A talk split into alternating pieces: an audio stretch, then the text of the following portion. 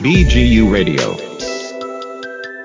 שלום, אתם מאזינים לפרק מספר 34 של מדרום טיפת החטבה. הפודקאסט פועל בשיתוף פעולה עם רדיו BGU, רשת הפודקאסטים של אוניברסיטת בן גוריון. בפרק הזה ראיינתי את אורן עמית, ראיון שקיימנו עוד לפני הסגר הגדול של הקורונה, אבל בדיוק בגלל שנכנסנו לסגר לא היה מתאים לפרסם פרק שמדבר על מרחבים ומוזיאון ופעילות משותפת כשכולנו תקועים בבית, אז חיכינו עם זה ובשעה טובה עברנו את הסגר, עברו כמה חודשים ואפשר להעלות את הפרק הזה, הוא כבר נשמע יותר סביר לאוזניים, אולי אתם שומעים אותו שנים אחר כך וזה בכלל לא מובן לכם על מה אני מדבר. בכל אופן דיברתי עם אורן על המוזיאון לאומנות עכשווית בערד, על הפעילות שלו ככתב תרבות בבאר שבע ובאזור הדרום, ובכלל על פעילות תרבותית בדרום. היה ממש מרתק, כי לאורן יש ניסיון עשיר בנושא הזה של פעילות תרבותית בדרום, ובערים הפריפריאליות בדרום יש הרבה מה לשמוע ולקבל ממנו. אני רק מזכיר שאתם מוזמנים להצטרף לקבוצת הפייסבוק מדרום טיפת החטבה ולקדם ביחד יזמות חברתית בדרום. וזהו, אני מקווה לראות אתכם, תהנו מהפרק עם אורן, היה באמת מרתק, שווה לשמוע, שיהיה לכם סבבה.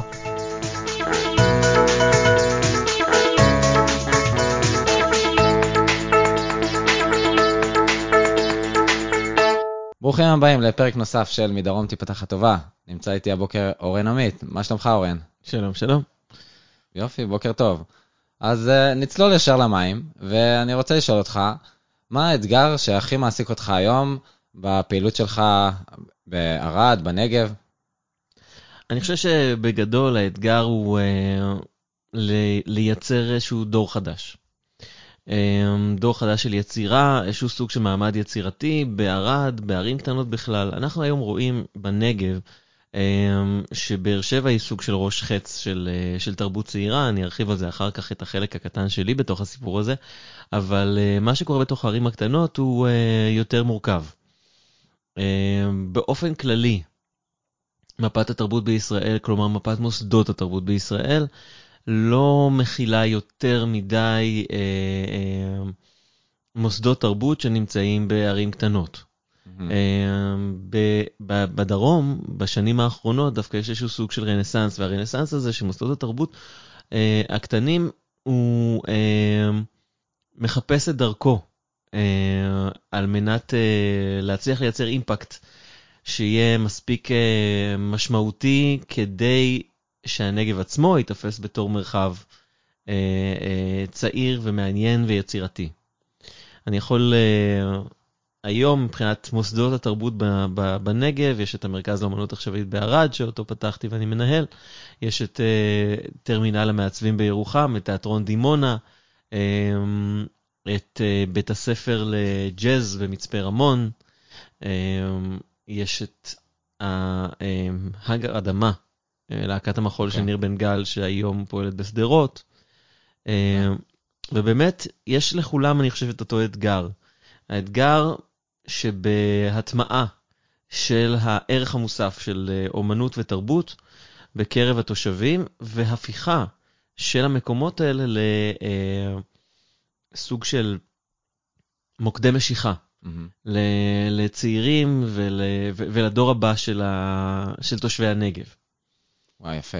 אז רגע, אני באמת קפצנו, וישר אמרת שאתה עוסק באתגר הזה של תרבות בנגב, בערים היותר פריפריאליות, ואתה אישית מנהל את המוזיאון, איך קוראים לזה בדיוק המוזיאון? המרכז לאומנות עכשווית בערד, שלמעשה מכיל גם חלל תצוגה, וגם תוכנית רזידנסי בינלאומית, תוכנית שהות אומן, שמגיעים אליה אומנים מכל העולם. היום אנחנו עברנו את ה-120 אומנים שהיו אצלנו, ששהו בערד במשך תקופות יפות, ויצרו גם הרבה מאוד דברים בהשראת המדבר, בהשראת המרחב הזה של הנגב המזרחי, שהוא מרחב מאוד מאוד מעניין ברמה בינלאומית. מי האומן הכי נחשב שהיה אצלכם? אפשר לשאול שאלה כזאת? אנחנו לא סופרים את זה בנחשבים, אנחנו סופרים את זה בפרויקטים שהיו מעניינים. אוקיי. אז אני יכול לספר על פרויקט של שתי אומניות, אחת מליטה ואחת משוודיה, שעניין אותם מאוד הסיפור של ים המלח. הם לא נתקלו בים המלח, הם לא ידעו על התיעוש, הם לא ידעו על זה שהוא גובע. זה היה לפני 4 שנים או משהו כזה. יסלחו לי כל האומנים האחרים, אבל באמת זה דבר שנטמע לנו בהוויה של היצירה המקומית הזאת. הם הגיעו והם עשו איזשהו וידאו מאוד מאוד מעניין, שכלל כל מיני דחפורים שעשו מעין כוריאוגרפיה די טבעית בתוך ים המלח, והן שתיהן עמדו שם ככה מסכות ולבוש כל מיני שמלות שחורות ולבנות. אבל זה היה התחלה של הרבה מאוד, של תפיסה חדשה לגבי אומנות והסיפור של אומנות כמחקר מקומי. סיפור של אומנות תלוית מקום. נכון לעכשיו נמצא אצלנו אומן משגע בשם דוד בהר, שנמצא אצלנו כבר תקופה די ארוכה, ומרים תערוכה שלמה שהיא תוצר של תהליך של אומנות השתתפותית, שבמהלכו הוזמנו גם תושבי ערד וגם הבדואים שגרים בבקעת קנאים לשקם מאגורת מים נטושה, היא נקראת מאגורת עתין, היא נמצאת ממש צמוד לכפר הנוקדים. ובמהלך מספר פעולות אנחנו עשינו צעדים מאוד מאוד ראשונים לקראת שיקום של המאגורה הזאת, ואיזשהו סוג של אכפתיות חדשה לגבי העניין של מים במדבר. איפה האמנות? זה נשמע לי יותר צד של פשוט מיזם חברתי, לעשות גם פעילות קהילתית, גם לתקן איזה משהו מקולקל, ואיפה נכנס פה האמנות? אז זהו, זה בדיוק המקום שמי שמוביל את הפרויקט הזה זה אומן, גם התוצרים שקוראים בסופו של דבר, תערוכה שעולה בערך קצת פחות מחודש, היא תערוכה שמתעדת את כל התהליך הזה ונותנת לו ביטוי בכל מיני מיצבים. זה הולך להיות איזשהו סוג של מיצב ענק בתערוכה. הגלריה עצמה היא גלריה מאוד מאוד גדולה, כמעט 300 מטר. זה חלל את התצוגה הכי גדול שיש היום בנגב, וגדול יותר ממוזיאון הנגב אפילו. ויש שם, הולך להיות שם מיצב שמלא בכל מיני צינורות ופח גלי ווידאו ארט וכל מיני דברים שנעשו ונעשו בהקשר הזה, מתוך רצון לשים פוקוס על עניין חברתי. האומנות מהבחינה הזאת הופכת להיות סוג של אומנות שימושית, אפשר להגיד במרכאות, כשלמעשה היא משמשת ככלי לייצר פוקוס סביב נושא חברתי מסוים. אנחנו במהלך כל תערוכה הופכים את המרחב כולו ובכלל את העיר למעין פסטיבל שעוסק בנושא הזה. נכון לעכשיו, התערוכה שמוצגת אצלנו היום, ערד קו מרחב, אדריכלות פוגשת אנשים, היא תערוכה שלראשונה שמה פוקוס לגבי העניין האדריכלי והתכנוני של ערד, שהוא מיוחד ברמה בינלאומית. ערד בעצם, אני נכנס ככה, אנחנו עושים איזה מסע, אנחנו בפודקאסט, הכל בסדר, דבר חופשי, אין הגבלת זמן.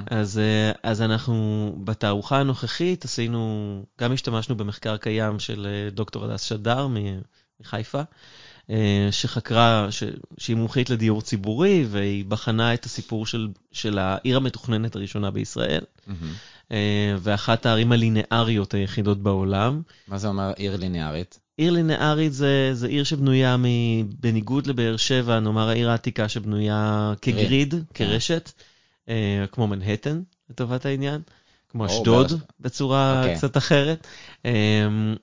הערים בישראל נבנו בעיקר סביב מרכזים, כלומר היו ערים מרכזניות. כלומר, מה שבאר שבע בשנות ה-50 וה-60, כשבנו את שכונה א', ב', ג', כל הדבר הזה, בעצם הרעיון היה לעשות מעין מרכזונים קטנים באמצעי השכונות, וליצור מרכז גדול ומשמעותי באיפה שנמצא היום השקם, נגיד.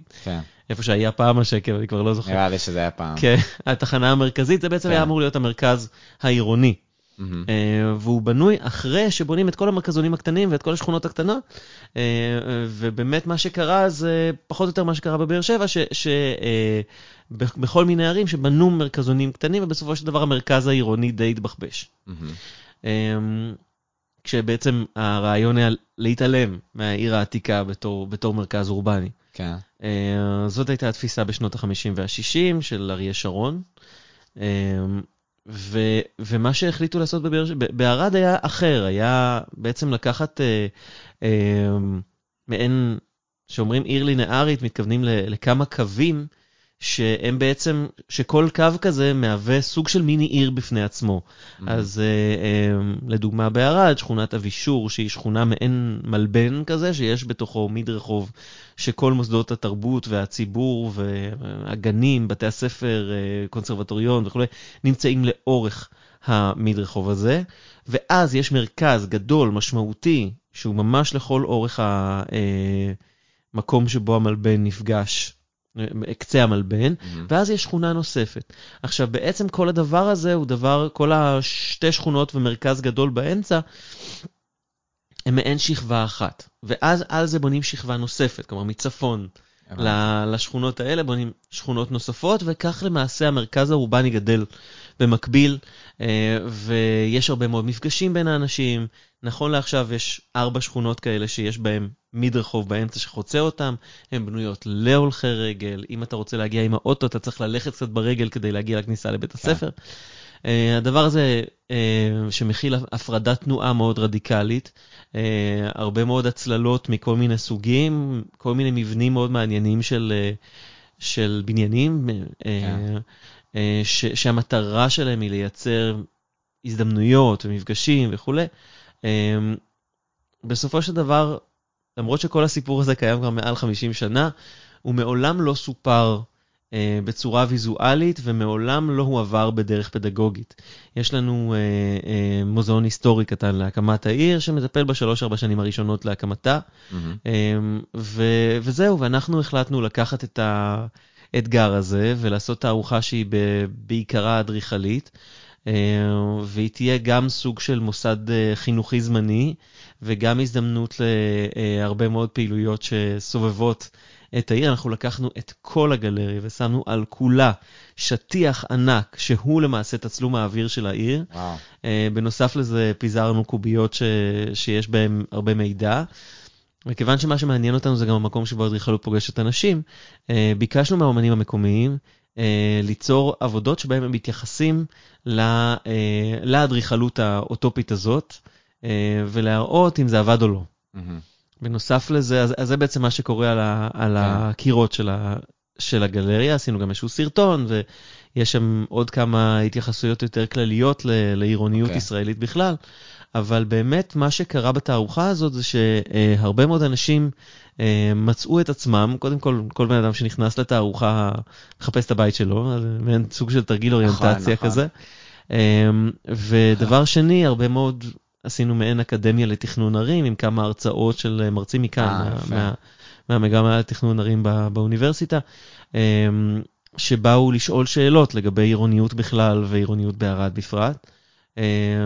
עשינו לפני יומיים, יום עיון מאוד מאוד גדול, שנקרא ערד מתיקון לאומי לתיקון מקומי. עם באמת הניסיון בתכנון, שלא היה רק תכנון אדריכלי, אלא גם תכנון דמוגרפי. לא קיבלו לכאן כל אחד. הרעיון היה לקבל רק אנשים שיש להם עבודה, ולכן אנשים גם התחילו לתפוס את עצמם בתור נבחרתי, והעיר הפכה להיות למשך תקופה מאוד ארוכה, מעין מרכז סנובי כזה של אנשים שהיו מאוד מאוד גאים בעובדה שהם גרים בערד. דבר שלא קרה בערים האחרות. בדיוק עשיתי פרק אחר עם אריה כהן שדיבר על עיירות הפיתוח, וההיסטוריה שלהם זה סיפור אחר לגמרי. הוא התעסק במחקר היסטורי של עיירות הפיתוח. זה לא ערד, זה לא... אז הסיפור של ערד הוא בדיוק היה מקום שבו המדינה אמרה, אני רוצה לתקן את הטעויות שעשיתי, שפשוט זרקתי כל מיני בניינים בכל מיני מקומות, והבאתי לשם כל מיני עולים. הכוונה הייתה לייצר גרעין בסיסי מאוד מאוד חזק, שמבוסס אך ורק על אנשים שעברו לערד מרצון.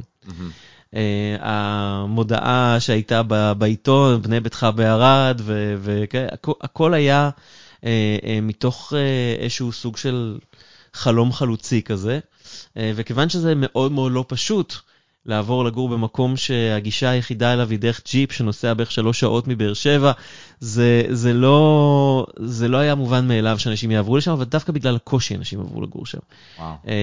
כן, וזה מה שיצר איזשהו סוג של מעין גאוות יחידה. אז למעשה מה שאנחנו בודקים בתערוכה הזו, זה את השאלה או ביום העיון גם, בדקנו את השאלה, האם הניסיון של המדינה לתקן ברמה הלאומית, מה קרה אחרי 50 שנה? ואחרי שעשינו באמת את היחידה הזאת, עשינו מושב שהנושא שלו היה העבר והתכנון וכולי, עשינו סיור בעיר, וראינו ששכונת הפטיו, שהיא שכונה שנבנתה סביב באמת איזשהו חלום אופורי למפגשים בין אנשים, בתי הפטיו בערד הם בתי הפטיו הראשונים בישראל שנבנו בקומות. כלומר, למעשה יש פטיו עם חצרות פנימיים שבנויים זה מעל זה. וזה מייצר הצללה על הרחוב, וזה מייצר חדר מדרגות פתוח, שמייצר רחוב אנכי, שאנשים יכולים ללכת ולראות למעלה את השכן שלהם, ולהגיד לו שלום, והכל מוצל ומקורה ונעים. אז השאלה היא באמת, אנחנו הלכנו שם וראינו איך הכל אחרי 50 שנה מתפורר ומאבד כבר את הקסם שלו, והאוכלוסייה שגרה שם היא לא המיליה שהיה בהתחלה, אלא באמת אנשים שבאו לגור במקומות שהם באמת בין הדירות הזולות ביותר בארץ, הם שם. ורצינו באמת להבין האם היום העוצמה, שהייתה לתושבים אז, מייצרת היום סוג של תיקון מקומי. כלומר, האם התיקון, המקום שאליו עכשיו ערד הולכת, מקום של באמת איזשהו סוג של גאווה עירונית מחודשת, והתחלה של צמיחה וסגסוג, והיום אנחנו רואים שהדירות עלו בערך ב-40%, ובאמת יש פה, ונפתחים מפעלים, וזה. האם הרנסנס הזה הוא תוצר של באמת אותו גרעין מתיישבים שהיה אז, ואני חושב שבגדול התשובה היא כן. אוקיי. ואני עכשיו ככה בימים האחרונים, אני קצת חושב על העניין הזה שבשבחי הסלקציה שהייתה אז, כמה זה חשוב לייצר גרעין תושבים ראשון שהוא אקטיביסטי והוא משמעותי וזה, ולמה אני לפני 9 שנים עזבתי את באר שבע ועברתי דווקא לערד. אוקיי, רגע, אני לוקח את המשפט שלך כדי שתעשה לנו סדר. אז וואו, הפגזת, כאילו העלינו את הנושא הזה של המוזיאון לאומנות עכשווית בערד, והתחלת לתאר לנו את התערוכות ואומנים שמגיעים, זה נשמע ממש מדהים, וגם ההיכרות המעמיקה הזאת עם העיר ערד, אבל באמת, מאיפה מתחיל הסיפור שלך? אתה יליד הנגב בכלל? בכלל לא, גדלתי בתל אביב, הייתי בבית ספר לאומנויות, הלכתי לתלמה ילין, הלכתי לתיאטרון צה"ל, לא היה לי שום קשר לנגב, יש לי רק איזה משפחה כאן, בני דודים שבאנו אליהם פעם בשנתיים כזה, בעומר. זה כל הקשר שיש לי לבאר שבע. גם אני כמו רבים ראינו את באר שבע מחלון האוטובוס בדרך לאילת. ובאמת לא ידעתי שום דבר על המקום הזה. אבל אז טסתי לטיול הגדול שאחרי הצבא. הייתי 0.5 שנה בדרום אמריקה כמו כולם. והכרתי רק מציאות אחת. מציאות שנכנסתי אליה לאט לאט יותר ויותר, מציאות של התרבות התל אביבית. שיש בה הרבה מאוד עשייה, אבל כמו שאתה הולך ביום כיפור, ואתה רואה שהיא כיכר, ובכיכר הזאת אתה שומע איזשהו סוג של זמזום, מעין כברת כזאת, שכל מה נשמעת אותו דבר, ואתה לאט לאט מתקרב, ואתה שומע את כל הדיבורים, והדיבורים נשמעים לך אחרת, אז ככה הרגשתי לגבי תל אביב, שבאיזשהו שלב כל העשייה התרבותית שיש בה, הופכת להיות איזשהו סוג של זמזום שאני לא מצליח לזהות בו את הקולות. ועוד דבר שזיהיתי זה שאנשים בעולם התרבות, לפחות אז לפני 20 שנה, מתעסקים הרבה מאוד בניסיונות נועלים למלא איזשהו ריק שנמצא שם כל הזמן. ובעודי יושב על קנו בבוליביה,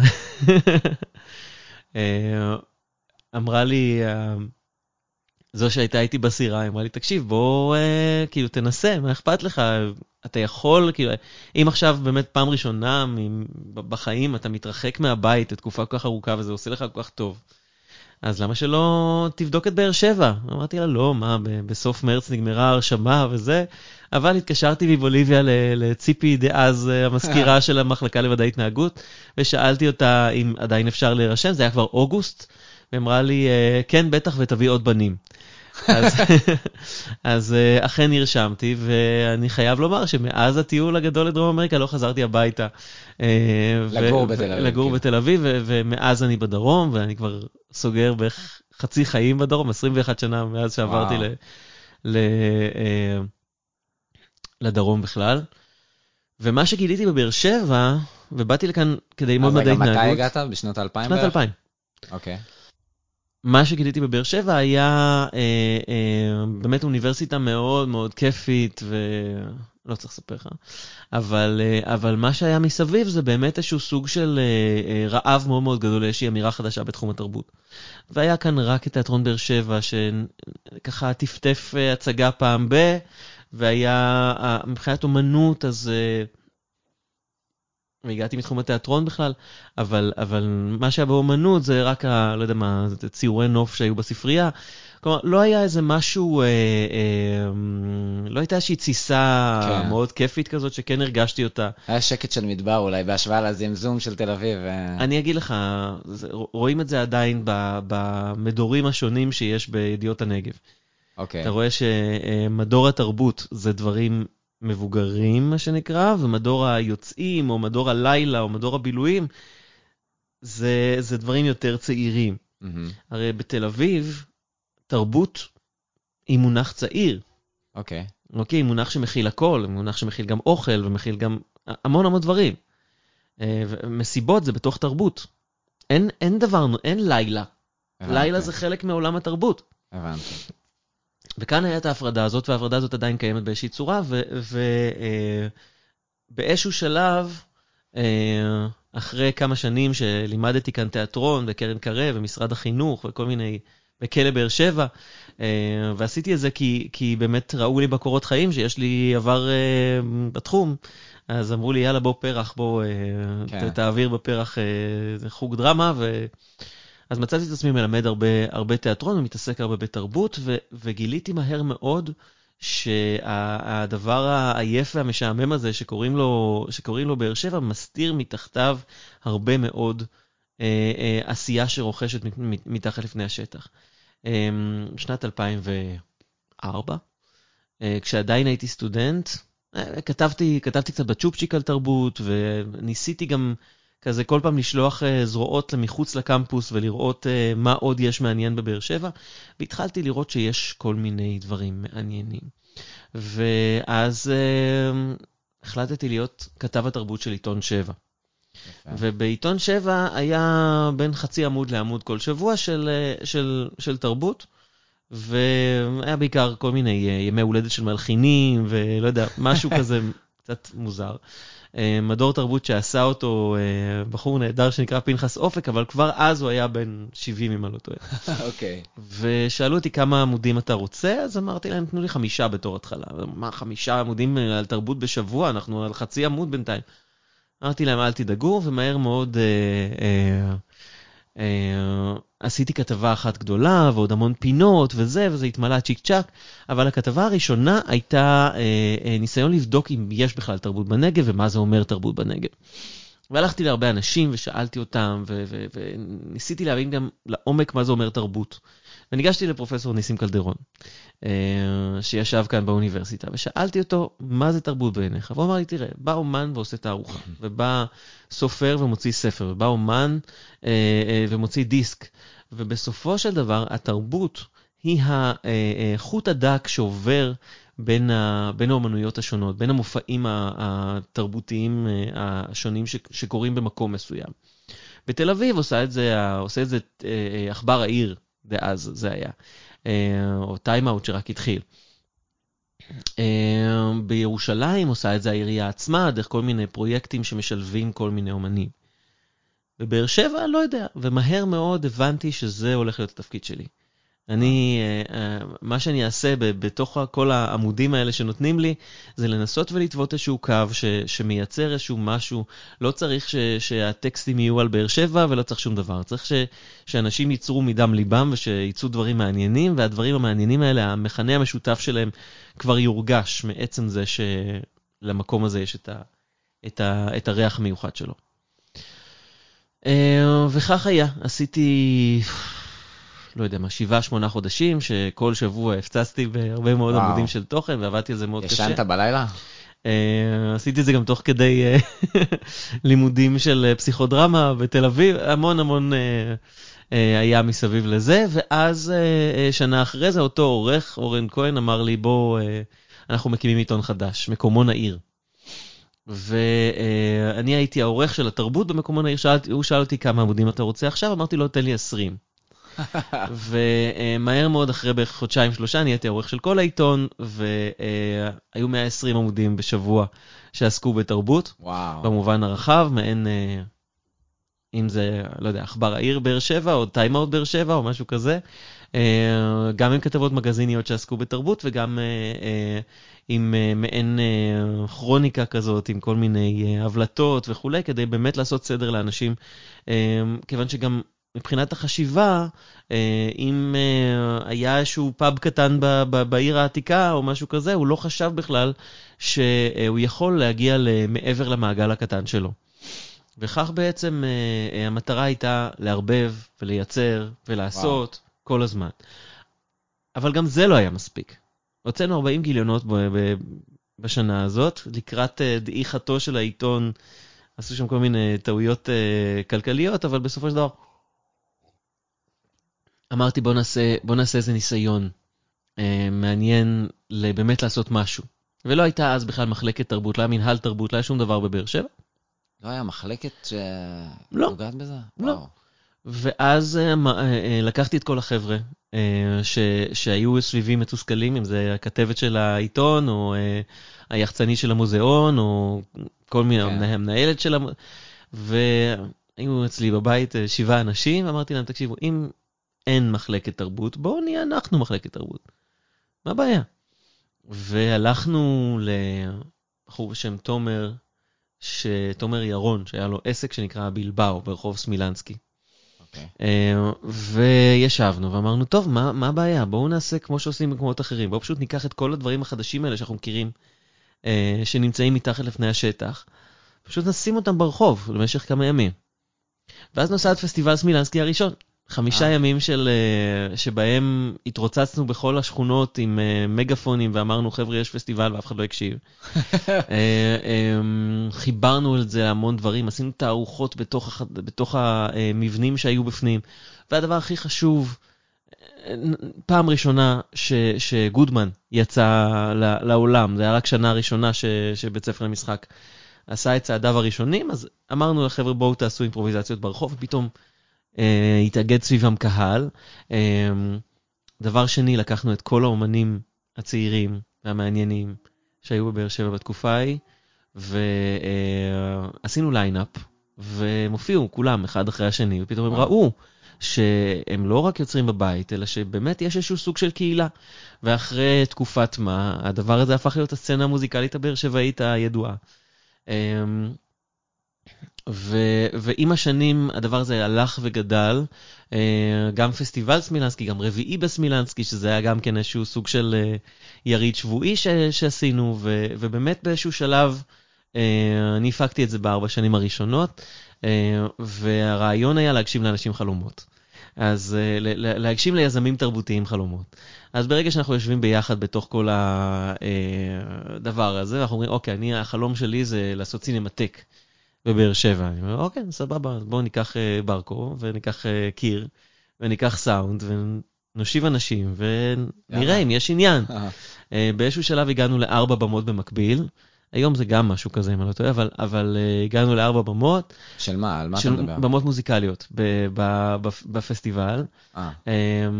ולחלל בתוך אופני החלוץ שהיה מעין סוג של אולם תיאטרון משגע. ולא יודע מה, לקחנו כל מיני, הייתה איזושהי הצגה שנקראה פוטו בגדד בתיאטרון באר שבע, והיא ירדה, אז ביקשנו שהם ייתנו לנו את התפורה, נתנו את התפורה, וזה היה התפורה של אולם התיאטרון המצחיק הזה. ובאמת, מה שקרה זה שכל שנה, מי שהפעיל את הפסטיבל בפועל, היו האנשים שנולדו להם חלומות בפסטיבל הקודם. וואו, איזה יופי. כן, אחרי 4 שנים הרגשתי כבר שאין לזה כל כך לאן להתפתח, ואז נכנסה כיוונים, ומחלקת אירועים, וכל מיני כאלה, אבל בסופו של דבר קרו דברים מעניינים אחרים. בנוסף לזה, פרויקט שני במוזיאון, שעדיין רץ, אני מאוד מאוד גאה בו. וזה גם התחיל מניסים קלדרון, שעשה פה כל מיני פרויקטים שנקראו, לא יודע, שני בצהריים, שלישי בשש, כל מיני כאלה, והוא באמת בזמנו מאוד מאוד עניין אותו השירה החדשה. אם פעם זה היה שלונסקי וביאליק וכאלה, אז עכשיו זה ברי וערן צור, כי הם באמת נמצאים בפרונט של המוזיקה הפופולרית, אבל הם גם עושים דברים שיש להם עומק. אז כדי לבדוק את הדבר הזה, ואחר כך הוא הוציא ספרים, אם זה אירול ויום שני וכאלה, הוא הוציא ספרים שהרעיון שלהם היה למפות את הכתיבה החדשה, שהיא גם כתיבה מושרת. והוא עשה פה באוניברסיטה כל מיני פרויקטים, את הפורמטים האלה, לא. אוקיי. הוא עשה פה באוניברסיטה את הפורמטים האלה, ואז אמרתי לו, בוא נציע את זה לבאר שבע. לקח איזה כמה זמן, בסופו של דבר הצלחנו להרים ברחבה של מוזיאון הנגב, שפשוט יעשה את השיחות האלה עם האומנים האלה, ברחבה של המוזיאון בקיץ. בלי קשר. זה השני במוזיאון? זה בעצם מה שנקרא יום שני במוזיאון. מגניב. ואני חייב לומר שהראשונים היו עם 200 איש, 300 איש, משהו כזה, שכל הקהל יושב על הדשא, ואין במה או משהו כזה. זה היה מפגש מאוד מאוד בלתי אמצעי, שגם אפשר הרבה מאוד דיאלוג בין האומן שמגיע לבין הקהל. וכל הסיפור הזה היה מאוד מאוד קל, כיוון שהאומנים מאוד מאוד עניין אותם שמישהו מתעניין גם במה שהם כתבו, ולא רק בוא תשאיר משהו. זהו, ומה שקרה בשנים שאחרי, אתה אולי כבר מכיר, שמגיעים 1,000 איש, ומגיעים 800 איש, וזה הופך להיות משהו מאוד מאוד גדול והמוני. עדיין מקסים, זה באמת, הלכתי לכמה הופעות, וזה חוויה אחרת, עכשיו זה בעצם עם יואב קוטנר, שמראיין את האומן במהלך ההופעה, מדבר איתו, מגלגל כל מיני שיחות, זה חוויה אחרת מאשר הופעה קלאסית של... נכון, נכון. אז במקביל באמת לאט לאט, אחרי שהסתיים העיתון, קיבלתי את הקתדרה העממית של באר שבע, שזה מעין מוסד קטן שמיועד לגמלאים, והוא בעצם חוגי המבוגרים העירוניים בבאר שבע. לתוך הדבר הזה הכנסתי ישר את מה שאני אוהב, שזה, נגיד, תיאטרון פרינג'. מאוד מאוד התפלאתי על זה שאין בעיר שום דבר חוץ מאשר ההצגות של תיאטרון באר שבע, שהן נפלאות לכשעצמן, אבל השאלה אם דבר כזה יכול להחזיק עיר. ובניתי לאט לאט אלטרנטיבה קטנה ויפה, באולם קטן, באולם של מתנ"ס לוין, אולם של 150 מקומות. רגע, זה לא איפה שהם יושבים עכשיו. לא, מרכז גילת. ממש... אוקיי, היו במרכז גילת, כן. וראיתי את האולם הזה, שהיה בו סאונד, והיה בו תאורה, והשחקנים היו צריכים להגיע עם התפאורה ועם עצמם, פחות או יותר. ולא היה לי כסף, אז אמרתי להם, מה שנכנס נביא לכם. וגילינו שזה דבר שהוא גם נהדר, וגם לא... אנחנו לא צריכים לשלם עליו. הריצה שלי ככה בכל רחבי ה... חובבי התרבות בעיר, בסופו של דבר, היא מה שמממן את הדבר הזה. וזה היה כיף אדיר. הגיעו לכאן דברים שהיום אני לא הייתי מעז להביא לערד. מבחינת הרדיקליות שלהם, מבחינת הפרינג'יות שלהם. ובאמת זה היה נפלא, כי באמת זה היה בסופו של דבר מסד הקהל הבסיסי שעליו קם תיאטרון הפרינג' היוצר של באר שבע. אחרי בערך 11 שנה בבאר שבע, נולדה לי בת, ובאמת קצת כל הדברים שהייתי שותף להם לאט לאט הלכו וגדלו, משכו לכאן כל מיני אנשים שהתחילו להתעסק בזה, והמון ריבים, והמון אינטרסים וכאלה, ואמרתי, הדבר היפה הזה שהייתי שותף לניצנים הראשונים שלו, אולי בא לי משהו אחר.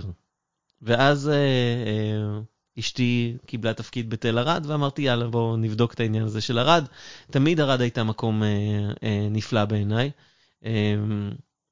כאדם מטייל, רוב המקומות שיש לטייל אליהם בנגב מתחילים בערד. כן. ומהר מאוד גם קנינו בית, וגם התחלתי לעבוד בתור דובר של העירייה, בתור מנהל רוב האומנים, ובהמשך בתור מנהל התרבות.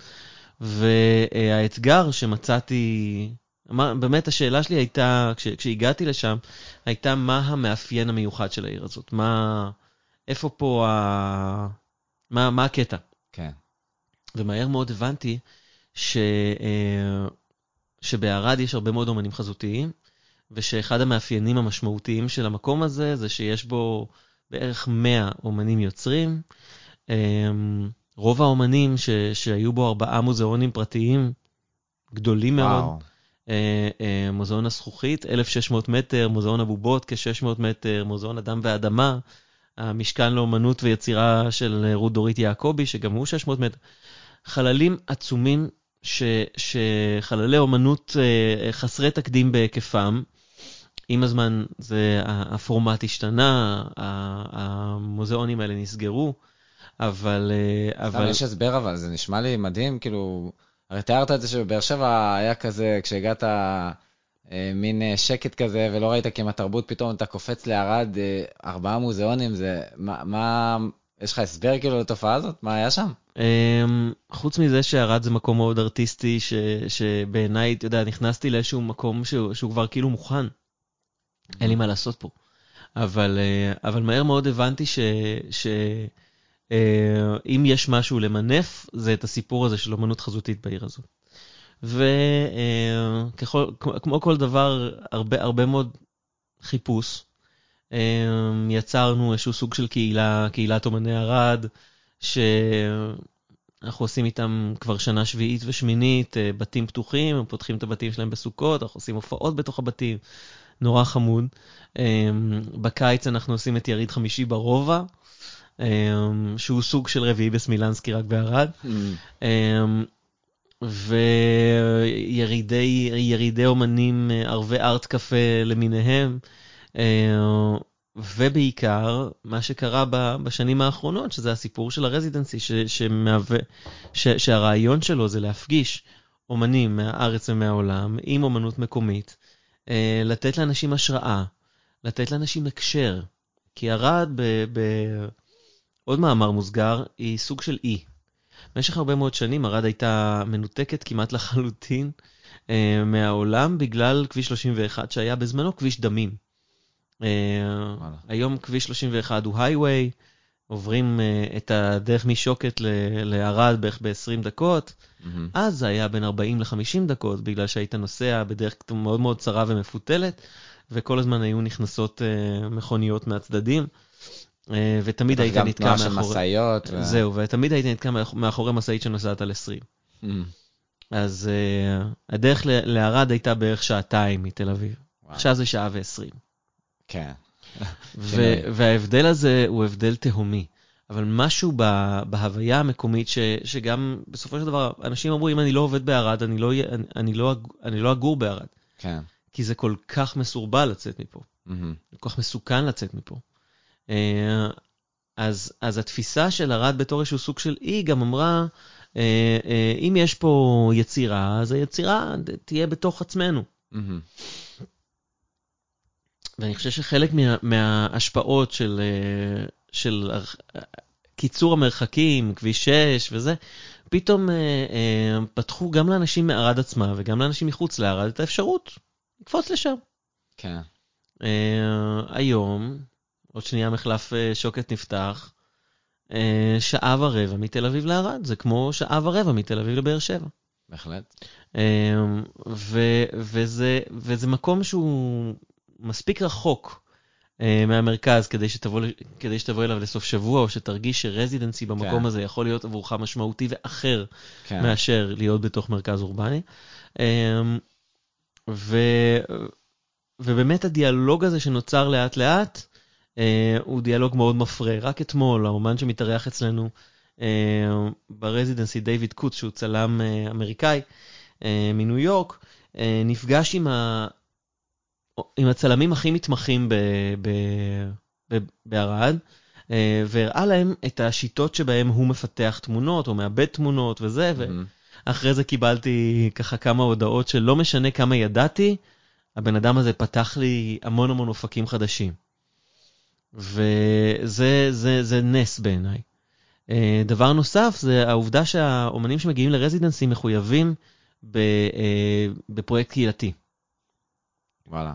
אז כל אומן שמגיע, כשהוא כותב את ההגשה שלו, הוא כותב מה הוא הולך לעשות מבחינת עצמו, וגם מה הוא הולך לעשות עבור הקהילה.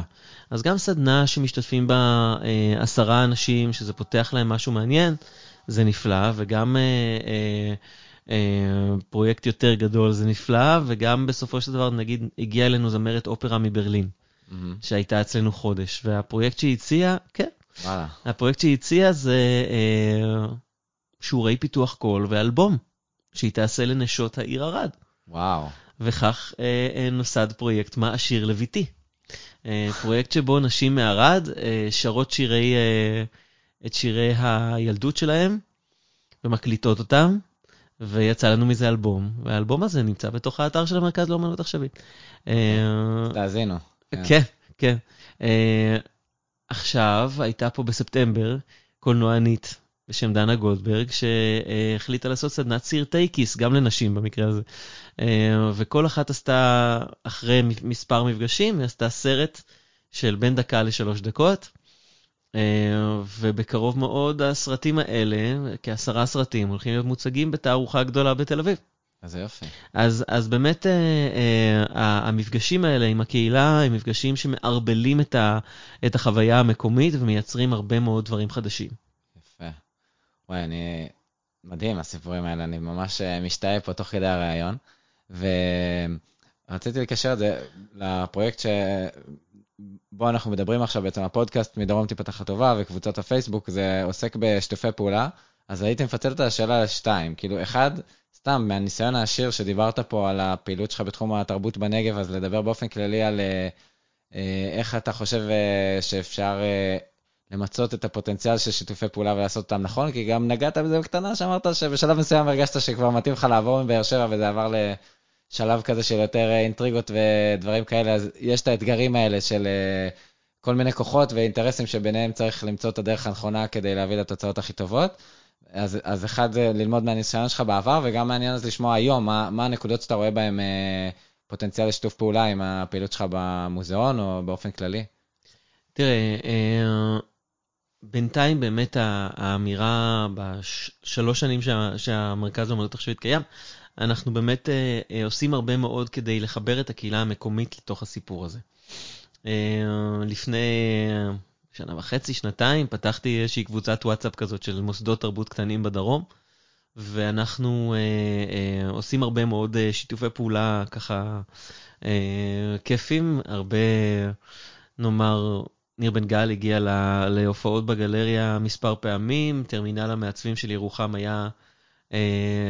עשה מעין תערוכת פופ-אפ לערב אחד אצלנו גם, ובלי קשר, תיאטרון דימונה גם חברים ומגיעים, ואנחנו גם מגיעים אליהם, ובאמת יש איזשהו סוג של חיבור, שאני לא יודע לאן ילך, הרי כולם מאוד מאוד עסוקים, וכל אחד עסוק בלגייס לעצמו כמה שיותר תקציבים ותרומות, ובסופו של דבר כולנו נאנקים תחת זה שאין כסף במדינה, או לפחות בתחום התרבות תמיד זה בתחום בעיה. התרבות תמיד זאת בעיה.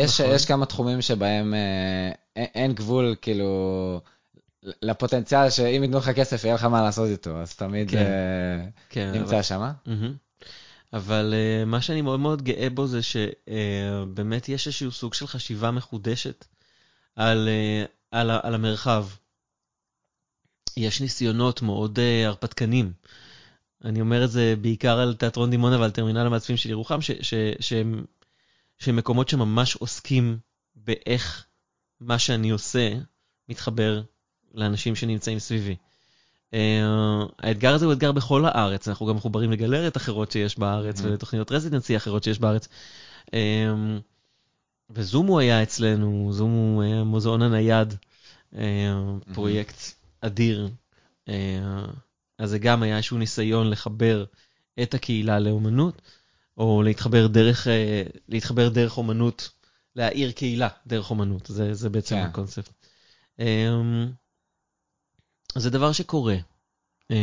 מרכז הצעירים של מצפה רמון היו אצלי כדי לראות איך פותחים רזידנסי גם במצפה. כן, באמת, יש איזשהו סוג של הזנה, אבל אני חייב לומר שכל הסיפור הזה הוא עדיין בתחילתו, כיוון שכולם כל כך עסוקים, כולל אותי, עסוקים להחזיק את הנוכחי. כן. קצת קשה לראות את המקומות האלה, אבל אני מסכים איתך שזה בסיס לפריחה מאוד גדולה.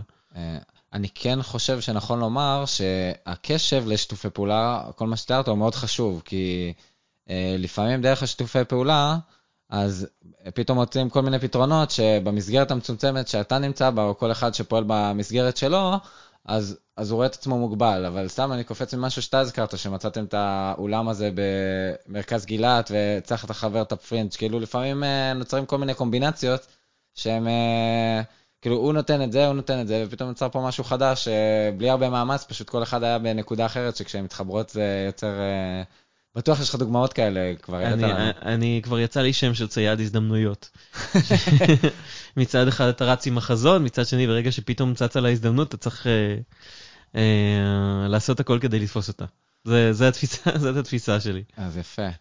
תוכל לתת גם דוגמה למקרה של משהו שפחות הצליח, איזה כישלון שלמדת ממנו משהו? כישלונות יש למחביר. יפה, אהבתי את הגישה, אז ניקח אחד. שלשום, אני אתן דוגמה ממש מעכשיו, אחרי יום העיון המאוד מאוד מוצלח שהיה לנו, אני גם אחראי על סדרת התיאטרון של ערד, ומתוך החשיבה לייצר תמהיל שהוא נכון, בין קומדיות לדרמות, לדברים יותר רציניים, לדברים יותר קלים, בתוך כל סדרה, כי סדרה למעשה היא הסדרה היחידה שיש בעיר, ואם המנטליות גם אומרת, אני את התרבות שלי צורך במקום, אז אני לא רוצה להוביל את האנשים למצב שבו הם לא צורכים תרבות, אם יש משהו שלא מתאים להם. אז למעשה הכל צריך להתאים לכולם, והבאתי את מחכים לגודו, של תיאטרון יפו. מחזה אבסורד, של בקט, יצירת מופת, אחד המחזות הגדולים שנכתבו במאה ה-20, שבוצע בצורה מרהיבה עם מנשה נוי ועם דורון תבורי, שהוא בעיניי בחיר השחקנים בארץ. וזה לא עבד. Okay. זה לא עבד, ובמהלך ההצגה עזבו את האולם כ-40-50 איש. וואו. Wow. זה היה חוויה שלא הייתה לי, אני חושב, מאז שהתחלתי לעסוק בתרבות בכלל. וזה היה לי מאוד מאוד קשה, ולא ישנתי כל הלילה.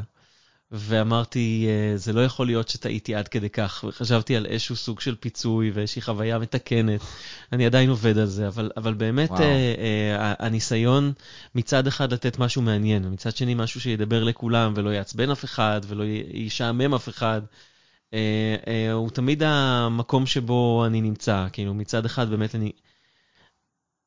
מצד אחד זה מאוד מאוד חשוב לעשות לאנשים נעים בגב.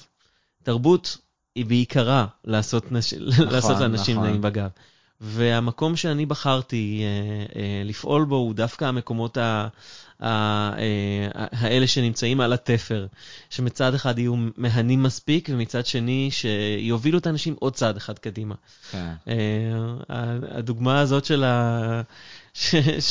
של החוויה הזאת שהייתה לפני יומיים, היא דוגמה למקום שבו הלכתי אולי צעד אחד יותר מדי, אבל מצד שני זה באמת יושב ממש נכון על התפיסה שלי. במקביל לזה שיצאו המון אנשים, קיבלתי כמה הודעות כאלה של וואו, בחיים לא ראיתי דבר כזה, וזה מדהים, וזה...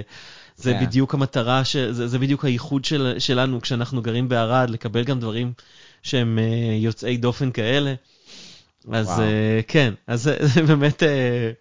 רגע, וואי, אתה אומר שזה ממש קרה בימים האחרונים, אני רק אשקף למאזינים שכאילו אני פה פוגש אותך ואתה מלא באנרגיה וזה לא נראה שזה שבר אותך יותר מדי, אז טוב, גם עם הרבה שנים של ניסיון אתה כבר נראה לי מלא במוטיבציה, אני מרגיש את זה.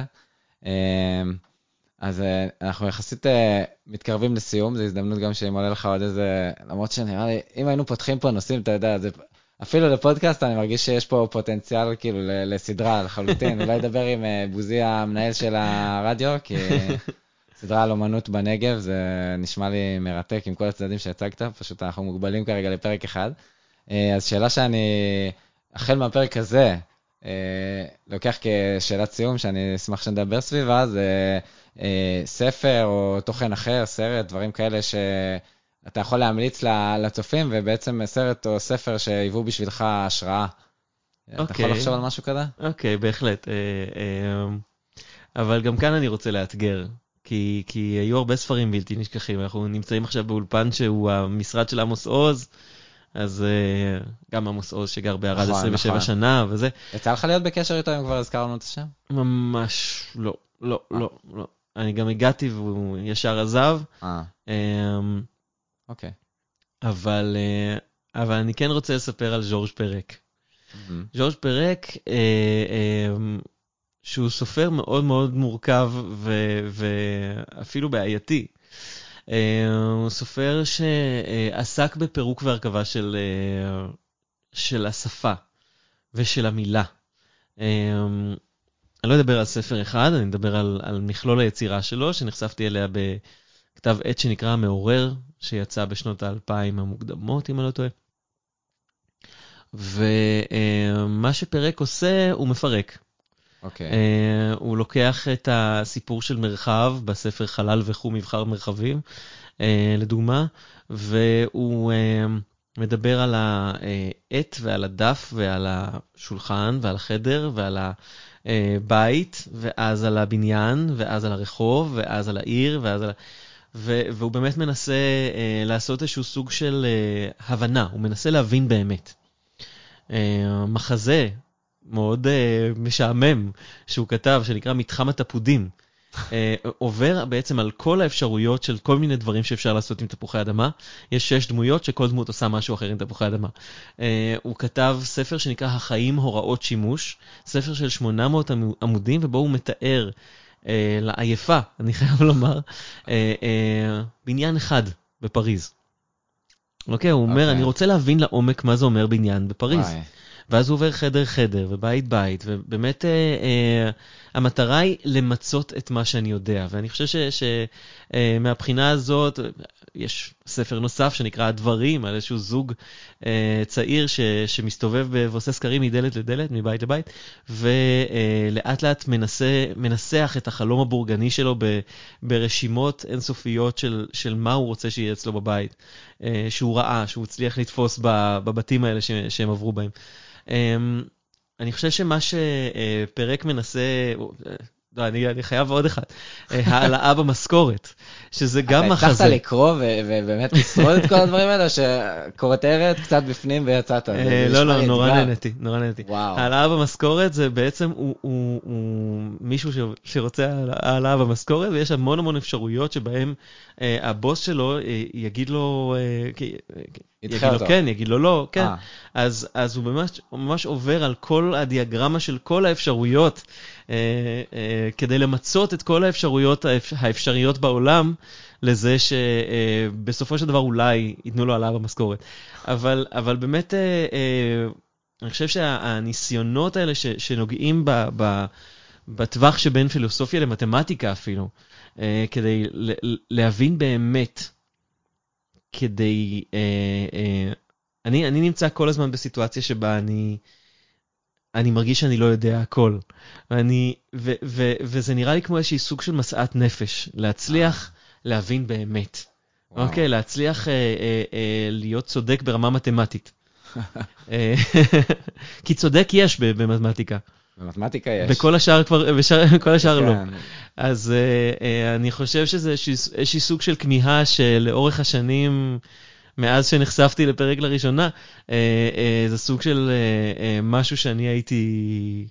זה איזשהו סוג של חלום שלי. כן. להצליח להבין באמת דברים. האמת שזה מזכיר לי בדיחה על מתמטיקאים, שזה שני מתמטיקאים בכדור פורח, מסתכלים מטה, הם שואלים, אחד שואל את השני, תגיד, איפה אנחנו? בכדור פורח. מדויק וחסר, אין ספק שאנחנו על כדור פורח, אבל קצת לא עוזר. וואו. אז כן מעניין אותי לקחת את הנושא הזה, אם תוכל להרחיב קצת, כאילו, כל התיאור, כי אני חושב שלא הייתי שורד את זה, כאילו, כמה אנשים אתה חושב יכולים לשרוד את התיאורים האלה שנשמעים מאוד מייגעים ומעריכים, וכאילו, אתה קורא את זה כי היית חולם להיות שם, ומה היית עושה עם זה, כאילו... גם כשפרק כותב את זה, וגם כשהקורא קורא את זה, הם שותפים ביחד לאותה כמיהה. אוקיי, גם אתה רוצה להגיע לסוף של הספר, כדי להרגיש לרגע את התחושה שהבנת. וזה מצליח להעביר את זה? כי אני בא עם איזה יאוש מוכן מראש, כאילו... יכול להיות שכן, אני חושב שזה ה... זה מדהים. כן. זה גם מה שאני מאוד מאוד, אני עדיין, במשך כמה, בחודשים האחרונים, רק עכשיו, קורא את סיפור על אהבה וחושך, ואני מאוד מאוד אוהב את ה... באמת איזשהו סוג של ניסיון למצות את הדיבור הזה על ילדות ועל עבר, ולספר את הכל. אני לא יודע אם הוא מצליח, אני לא יודע אם אפשר להצליח. כן, שאלה אם אפשר. מה שאני חושב גם בחוויה שלי, נכון להיום בערד, או בחוויה שהייתה לי בבאר שבע, זה באמת ניסיון, ומה שאני כל כך נהנה ממנו, במיוחד בעולם התרבות, זה שזה אף פעם לא נגמר. אני כל הזמן, כשעשיתי את מקומון העיר בבאר שבע, אז כל הזמן חששתי מזה ששבוע הבא כבר לא יהיו לי אייטמים, כי באר שבע קטנה, וזהו. וכל שבוע הופתעתי מחדש, אני מצליח למלא 120 עמודים בזה. וואו. כן? כן.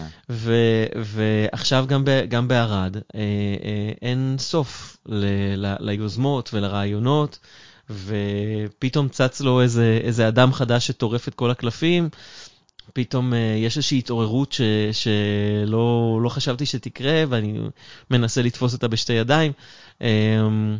ויש בזה משהו נפלא, יש בזה משהו מאוד מאוד מחיה. יש את רוב האומנים שבאמת במשך תקופה מאוד מאוד ארוכה, ככה אחרי שנסגרו המוזיאונים, והיו כמה סדנאות אומן קטנות עם אומנים שהיו די שחוקים. אז פתאום נפתח איזה בית קפה, ונפתח איזה זה, וככה. ופתאום התחילה איזושהי התעוררות, ועבר איזשהו בחור מהר המסע, שיש לו גם המון ניסיון, וגם המון עשייה וזה, ופתאום, ברמה של כמה שבועות, פתאום נוצר מומנטום אדיר, שחייבים לתפוס אותו. כן, אז זה גם דבר שלא מאפשר לי לנוח, כי כל פעם יש איזושהי הזדמנות, אני חייב לתפוס אותה.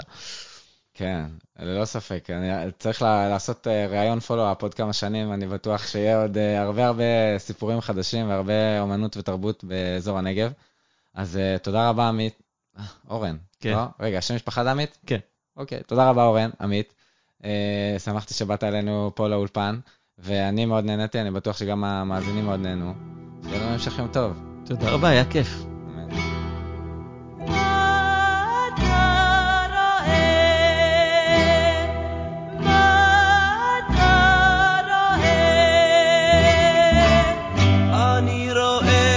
שקד פורח והמעוז מלון אורח, וזה סימן של שקט ושלווה, כי מדרום טיפת החטבה